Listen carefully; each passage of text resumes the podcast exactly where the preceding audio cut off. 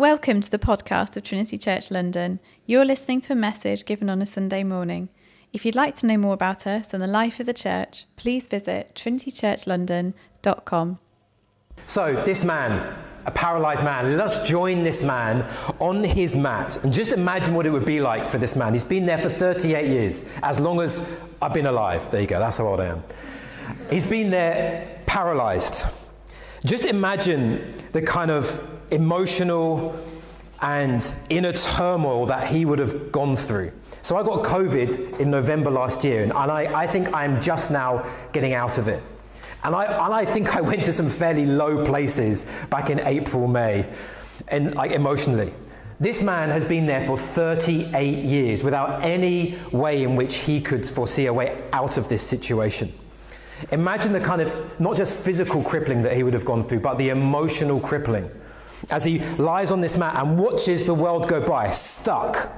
Watches other people enjoy the normal pleasures of life. Watching other people just use their legs and enjoy getting from A to B. Enjoy other people going to work, the small, simple pleasures that he can't partake in.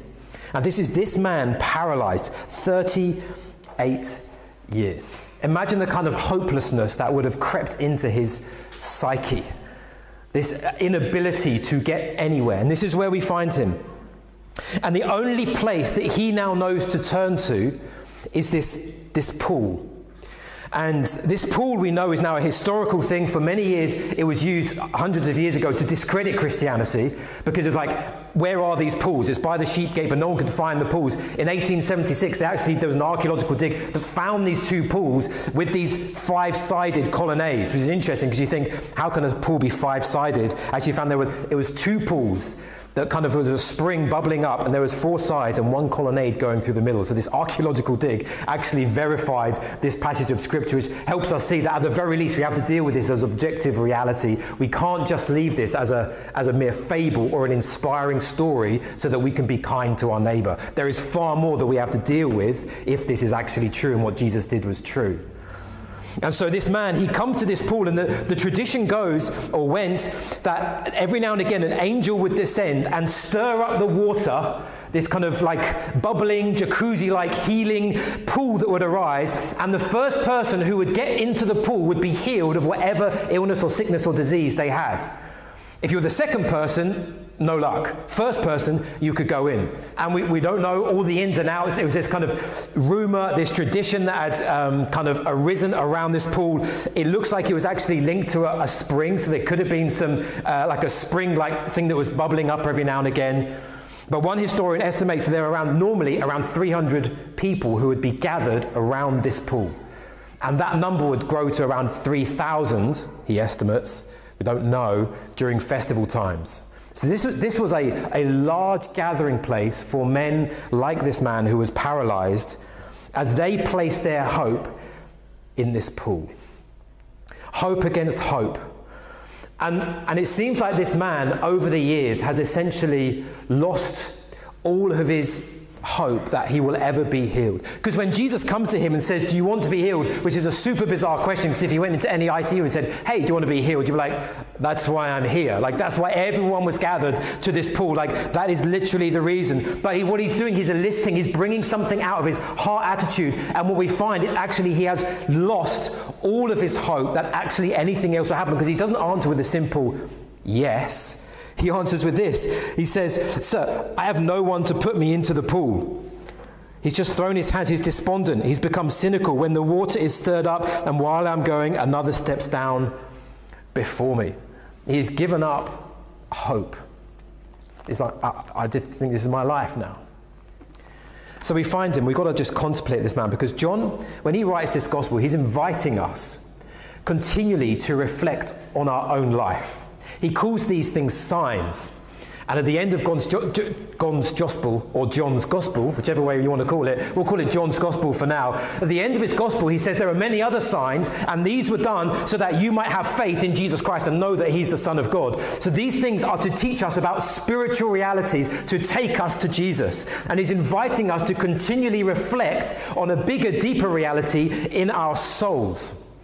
So it's a normal sign, like if you were driving to Brighton, for example, to say, I'm going to go to a day trip to Brighton, and you jumped in your car, and the first sign on the edge of the motorway, so there's a sign, it says Brighton, you know, M whatever, and you pulled over and got out of your car, took a selfie with the sign that says Brighton, and you, you, look around and you think, well, it's smaller than I imagined, but I guess this is nice. It's Brighton. It doesn't look like quite the picture I saw on, you know, Google. But like, and then you got in your car and then drove home again. You obviously know you've misunderstood the purpose of the sign. The sign was to take you to the better, beachier reality that is Brighton. The sign takes you to somewhere better. And in this moment, we have what John calls a sign to take us somewhere spiritual, a better, bigger, deeper reality.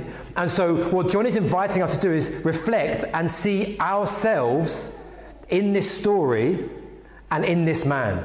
That in the physical healing of this man, there are spiritual lessons about our own condition that we can learn about. This man wanted a better life, right? He was hoping, he was here by this pool because he wanted something better out of life. He wanted to get up and walk and do things normally. And all of us today are in exactly the same position. However good things are on the externals, there are still elements of our life, aren't there, that we think we want that to be better. We want relationships to be fixed. We want a relationship. We want to have a relationship. We, we want a different job. We want um, our financial situation to be better. We want our circumstances to be better. Some of us physically are unwell and dogged by this. And you say, I want this to be better.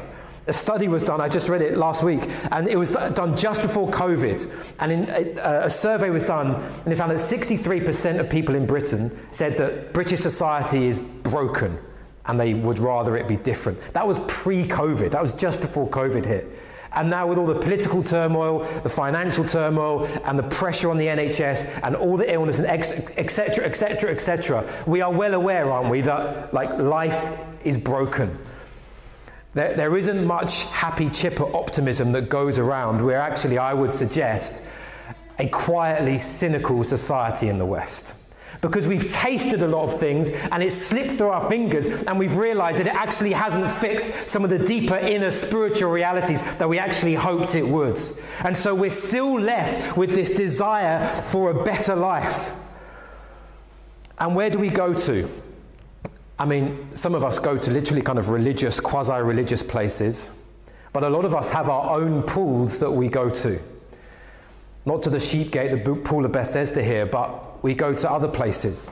If you want a relationship, you might sit next to your relationship app, whatever it might be, hoping that the next swipe you will find the one, hoping this will take you to your next plane, your better plane of life. You're looking at jobs all the time on LinkedIn, hoping that this job or this house, or if you can save enough and buy your own place or get this place with a garden or whatever it might be, your circumstances, if you can just find this place, then you will move to the plane of your life. You will move to that better place because we're all hoping for some improvement. Am I connecting here? Is anyone okay? Just bring some honesty into the. Uh, we all have our own pools, and it's worth just reflecting like, what are the pools that we're hoping on that actually going to, if this is sorted, if I can just get my life sorted, bat away all these issues, quieten down my life, then I can just settle into what I really want. All these ways in which we're just waiting by our pool, and if we can just get in there, then. And for a lot of us, it's, it's actually just religion. It's like we've got our Bible reading plans there next to us. We've got these hopes. You know, a lot of us have got Nicky Gumbel, Bible in a year. It's kind of there by our side. And we're like, I will have this plan. I will put this in place. And then everything, if I can just enact this, if I can get to my Bible reading plan, then my life will be better. And yet what happens is very often, you know, we don't make it to our Bible reading plan. We don't make it to what the next reading is and etc. And we're left with this kind of sense of helplessness because even when we do get there, even when we do get in the pool of our plan to become a better spiritual us, it doesn't actually seem to fix us on the inside. There was no evidence that this pool actually worked. We don't know. There's no evidence that actually people walked out of this place healed. It was a rumor. And religion works like that. If you do these things, then you will improve spiritually. If you get yourself in order, if you are strong, and religion always plays to the strong. If you are the first one in, if you can sort yourself out morally, then you can get there to God. Then God will be pleased with you. And yet, all of us actually spiritually find ourselves like this man, paralyzed, stuck by the side of this pool. And it's left a lot of us, I think, quietly cynical that our life could actually be better. A lot of us now live our lives vicariously through others on social media and YouTube and the internet and through books. Christians do this. Jackie Pullinger, who some of you know, she, as a young teenage, teenager from Croydon, got a one way ticket to China to serve those who were addicted to drugs and prayed them out of addiction and introduced them to Jesus. She is a, she is a crazy risk taker for Jesus. And there was an interview with her just two years ago or so when she basically tells the Christian church in the West off. And she's like one of those ladies who can do this. And you're like, yes, ma'am, I listen to you. You know, she's stern. She told us off for living our Christian life through her and the book that she'd written, Chasing the Dragon. She said too many Christians vicariously live their life through other Christians and their biographies. They never get up and do their own thing. They just think, I'll just watch you go by and do your thing. Christians, we sometimes do that. We actually, we don't, we're still on our mats and we just read biographies and watch other people and we watch another one minute kind of inspiring Instagram thing about praying, like, wow, they've really got it together. And then we just trundle on with our life, spiritually stuck on our own mat. And into all of this walks Jesus. That's the low point of the message. Into all of this walks Jesus into this crowd. We don't know, thousands maybe. He picks himself through the crowd and he finds this one man. We don't even know his name. This one man, and he asks him, Do you want to be well? And he just expresses this kind of helplessness, like, uh, it doesn't even answer the question. I've tried, I'm here, it's not going to happen, I can never get there. And Jesus simply bypasses his helplessness, bypasses his cynicism, bypasses all that he is, and he says to him, Get up Take your bed and walk. And at once the man was healed and he took up his bed and walked. At which point all the congregation say, Whoop, hallelujah, praise Jesus, this man has been healed. And we close our Bibles, the band come up, sing a praise song, and we go home because it's another story that we watch. Here's a man, you know, but actually, this is not this, this is just the introduction because John in chapter in verse 9, at the end of verse 9, he says this, and this is really the beginning of the meaning of what has just happened. He says, Now that day was was the Sabbath. And this is where it gets interesting because this is not just about a man being healed, which we praise God for and we pray for. This was something about your future and my future, and everyone who will trust in Jesus' future. Jesus doing something profound, a little bit cheeky, and very hopeful. Because he, he, Jesus knows this is the Sabbath, right? Like everyone knows in Jerusalem, this is Sabbath day. The religious leaders were around literally watching people make sure that they didn't break the rules. And in that day, so you've got to understand how, how precious the Sabbath was, was to the religious leaders at this time. So God said, didn't he? Keep the, keep the Sabbath holy. And the religious leaders developed 39 different categories, not just rules, categories of ways in which you should now keep this. Do you want to know like some of the discussions the rabbis had? I think it's like, okay, I'll tell you. You're not nodding, but thank you, Hilly. I'm going to tell Hilly. Okay, here are just two discussions they had, rabbis of the day. So they, one of the discussions was, so if they find a hen that has an egg underneath it on a Sabbath day morning, should you eat that egg? So not a hen, an egg if you find an egg underneath a hen, right? Should you eat that egg on a Sabbath day morning? Because here's the conundrum you don't know when that egg was laid. Was it laid pre Sabbath, in which case the hen had not worked on Sabbath? It was okay to eat.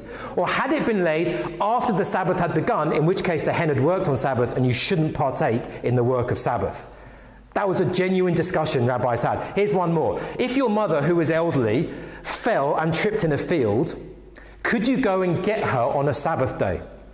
So you could legitimately, on compassionate grounds, but here comes the conundrum. That was a genuine discussion that rabbis had. If you were to take a stretch out to help your elderly mother, field, elderly mother who was in the field uh, to bring her back, if one of the poles of the stretcher dropped and went into the ground, it might have dug a little hole into the ground, and digging was forbidden. So, what do you do then? Do you leave it in the ground and your elderly mother and go home and say, I'll see you tomorrow morning? Or do you carry on on compassionate grounds? This is how carefully the religious leaders took the Sabbath. You get my point. you were not allowed to carry things to, for work on the Sabbath. And what does Jesus do? Deliberately, knowing what was going, knowing there were religious leaders around the temple courts, he says, Get up, take up your bed, and walk. Knowing, like, I don't know if he even said, like, walk that way, because I think there's a few of them over there. like, you take your mat and walk right through Jerusalem for me. To, he, he's do, you get what he's doing right now. He could have said, Look, I'm going to heal you, but please, I don't want a problem. Like, I'm here to save the world. I want to call, bring peace. So could you just like wait there, pretend you're ill for like another six hours? That's all it is. And then you can get up and everything will be fine. Or he could have waited. But he chooses on the Sabbath to walk to this man and says, Get up, please. Take your mat deliberately. Take a sign that is going to niggle the religious leaders and walk through this place. Why? Jesus was not. Um, he was not running roughshod over the rules of the Sabbath. He was not saying, oh, there are rules, but you don't need to. But actually, he was fulfilling the very reason why Sabbath was in place. It wasn't simply for rule keeping or stopping or providing some way in which you can get your relationship right with God. The Sabbath is actually this profound prophetic image and foretaste of what God is going to do in the future right now. Let me just walk this through with you. Genesis 1, right? I think a lot of us know. God creates the heavens and the earth. And for six days, God works, doesn't he? He's putting everything into place. The heavens and the earth, He's forming, He's shaping, He's filling the creation with color and life and noise and animals. And then finally, us. Six days of work. And then on the seventh day, what does God do? He completes the purpose of creation and He Himself comes to dwell amongst us, to fulfill the very purpose of making the heavens and the earth. He didn't create us so that we could carry on our life without Him and enjoy the trinkets of life while He stayed up on high. No, God creates the heavens and the earth so that He can dwell amongst us. And in that place, we find life and joy and healing and growth and all that we are meant to be about. And this, the number seven is important in the Bible because it, it speaks about completion, totality, and the end of something. So there are six days, and at the end of this week, this pattern, at the end, God comes and there is Sabbath, we're told. This rest where everything is in shalom, peace, harmony. Everything is as it should be. And this becomes the pattern and the template for all of human history. So that actually we get this now broken and fractured because of your and I sin, this broken and fractured six days of work. And who knows that life can sometimes feel like hard work. You think, I don't know whether I can get through this week. And yet, at the very end of the Bible, we have this final, perfect, complete, cosmic, seventh day Sabbath. So at the end of Revelation, we read this this same moment that gets pictured on a cosmic scale, this second final Sabbath. He says this Then I saw a new heaven and a new earth. Genesis 1, end of the Bible. For the first heaven and the first earth had passed away and the sea was no more. And I saw the holy city, the new Jerusalem, coming down out of heaven from God, prepared as a bride, adorned for her husband. And I heard a loud voice from the throne saying, Behold, the dwelling place of God is with humanity. He will dwell with them, and they will be his people, and God himself will be with them as their God. And get this you want a better life? Get this at the very end of the Bible. He will wipe away every tear from their eyes and death shall be no more. Neither shall there be mourning, nor crying, nor pain any more, for the former things have passed away. So, this first Sabbath, the completion speaks of this final Sabbath where one day all of history will come to its ultimate rest and everything is going to be okay. And so, when God institutes this seven day week, what's He doing? He's giving us every seven days this prophetic picture these 24 hours, this little moment that speaks about a day when, not just for a day, things are going to be at rest because it's so imperfect, our Sabbath today. But actually, there is a day coming in the future where God is going to make everything right. So when this Sabbath day rolls around, Jesus says, I'm going to make a prophetic picture of what is going to happen. I'm going to make all sad things come untrue. I'm going to make all pain be turned into joy. I'm going to turn all the loss into gain. And he resurrects this man from his mat. And he says, This man is a picture of the future that all of us now need to look to and trust in Jesus. We now need to see there is hope coming. The end is going to be good in Jesus Christ. Look to this man. He's the, he's the prophetic picture of what's to come. And Jesus is doing something, John wants us to see this because he used this word get up here. It sounds a bit harsh in our English, like get up. You know, like you've got to imagine, Jesus was kind. You got to imagine, like, now it's time to get up. But this is the same word that across the New Testament is used of resurrection. And this man, this would have felt like a resurrection for him. Later in chapter 521, he says, For as the Father, Jesus says, raises the dead, same word, and gives them life. So also the Son gives life to whom he will. This is Jesus, the Son of God, speaking creation power into this man's life that he might be raised from this mat.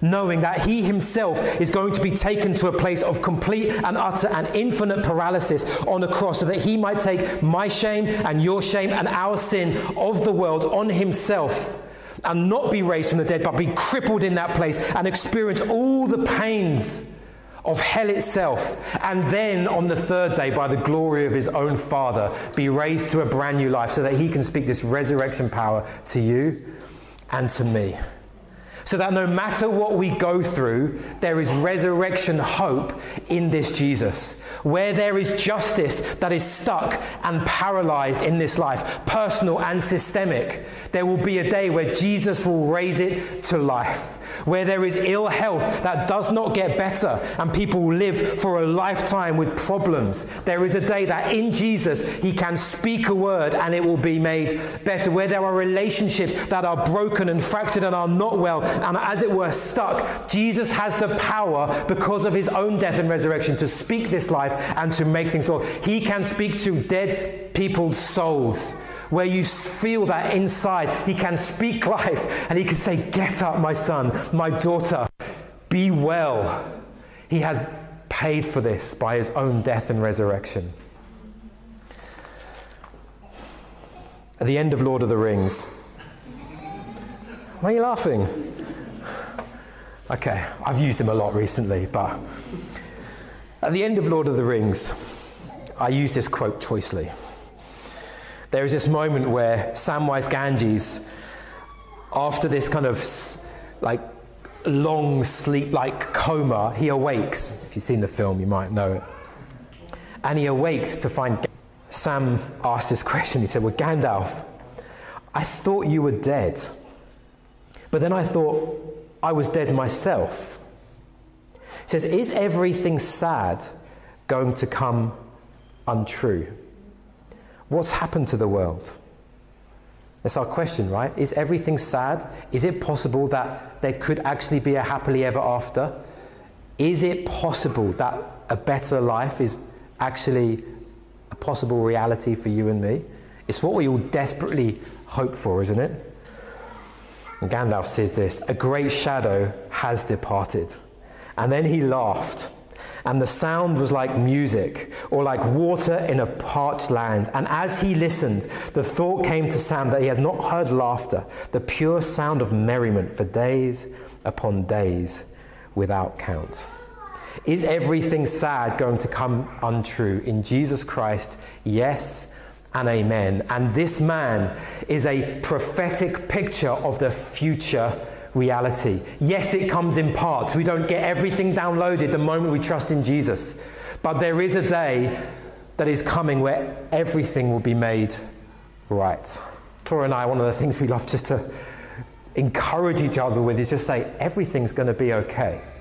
And when you say that, under the authority of Jesus, it's not a cliche.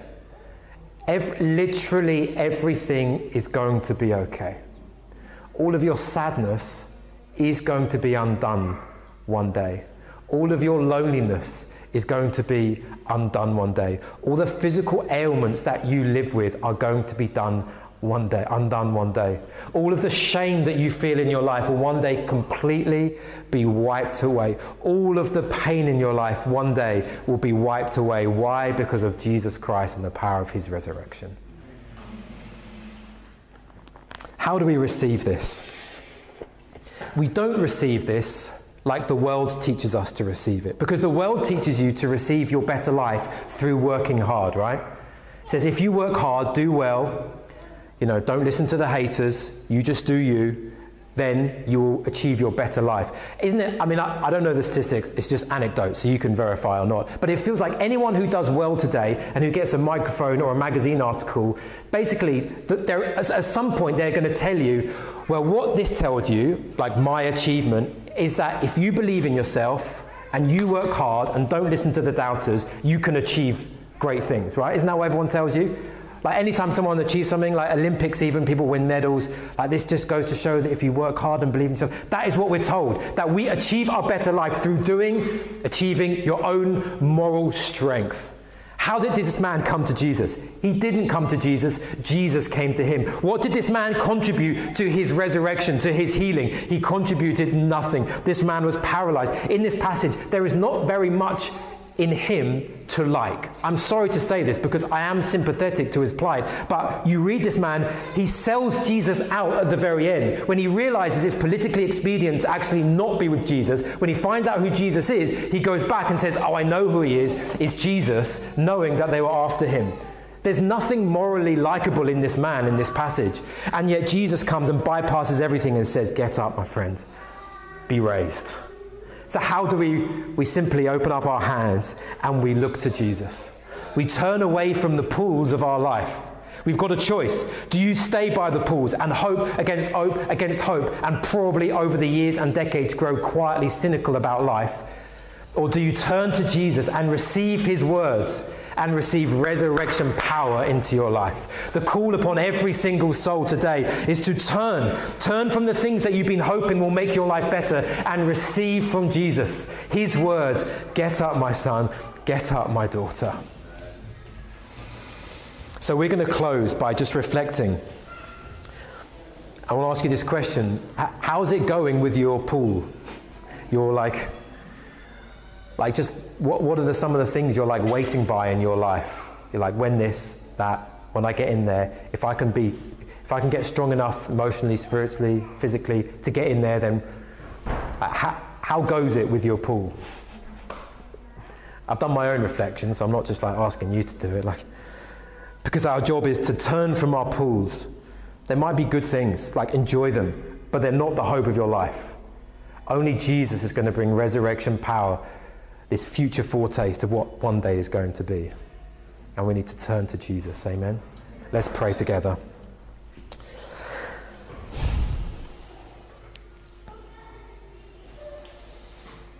Jesus, what a wonderful Savior you are. I want to say thank you, firstly, Lord Jesus, for, for bypassing our own quiet cynicism and our pessimism. Thank you for bypassing all of the unloveliness of our lives, Lord Jesus, that we would confess to. And Lord Jesus, we, we admit to our own helplessness, Lord Jesus. So I encourage you in this moment now as I'm praying for you to pray and just to acknowledge that if you can and you want to, acknowledge your own helplessness, that you couldn't even get into your pools if you tried. If you were to get there, they are not going to heal you and make your life better.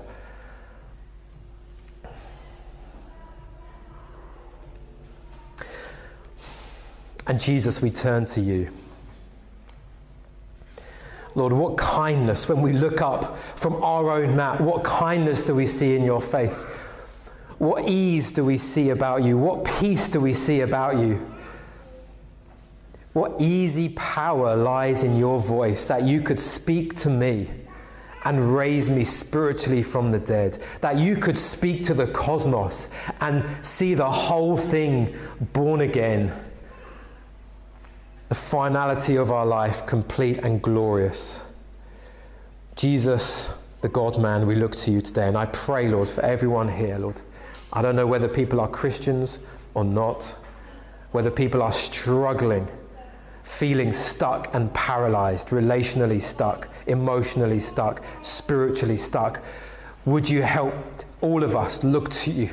Take our eyes up to you, I ask. Would you pour out resurrection power that we might not be helpless ones in this generation, but we might be the ones who walk in your power, walk in your resurrection. We might be, as your church, a prophetic picture to London and the nations of all that you want to do finally, Lord God. May your wisdom and your power and your grace be on display through us, we ask. In Jesus, your wonderful name. Amen. Amen. Thank you so much for listening.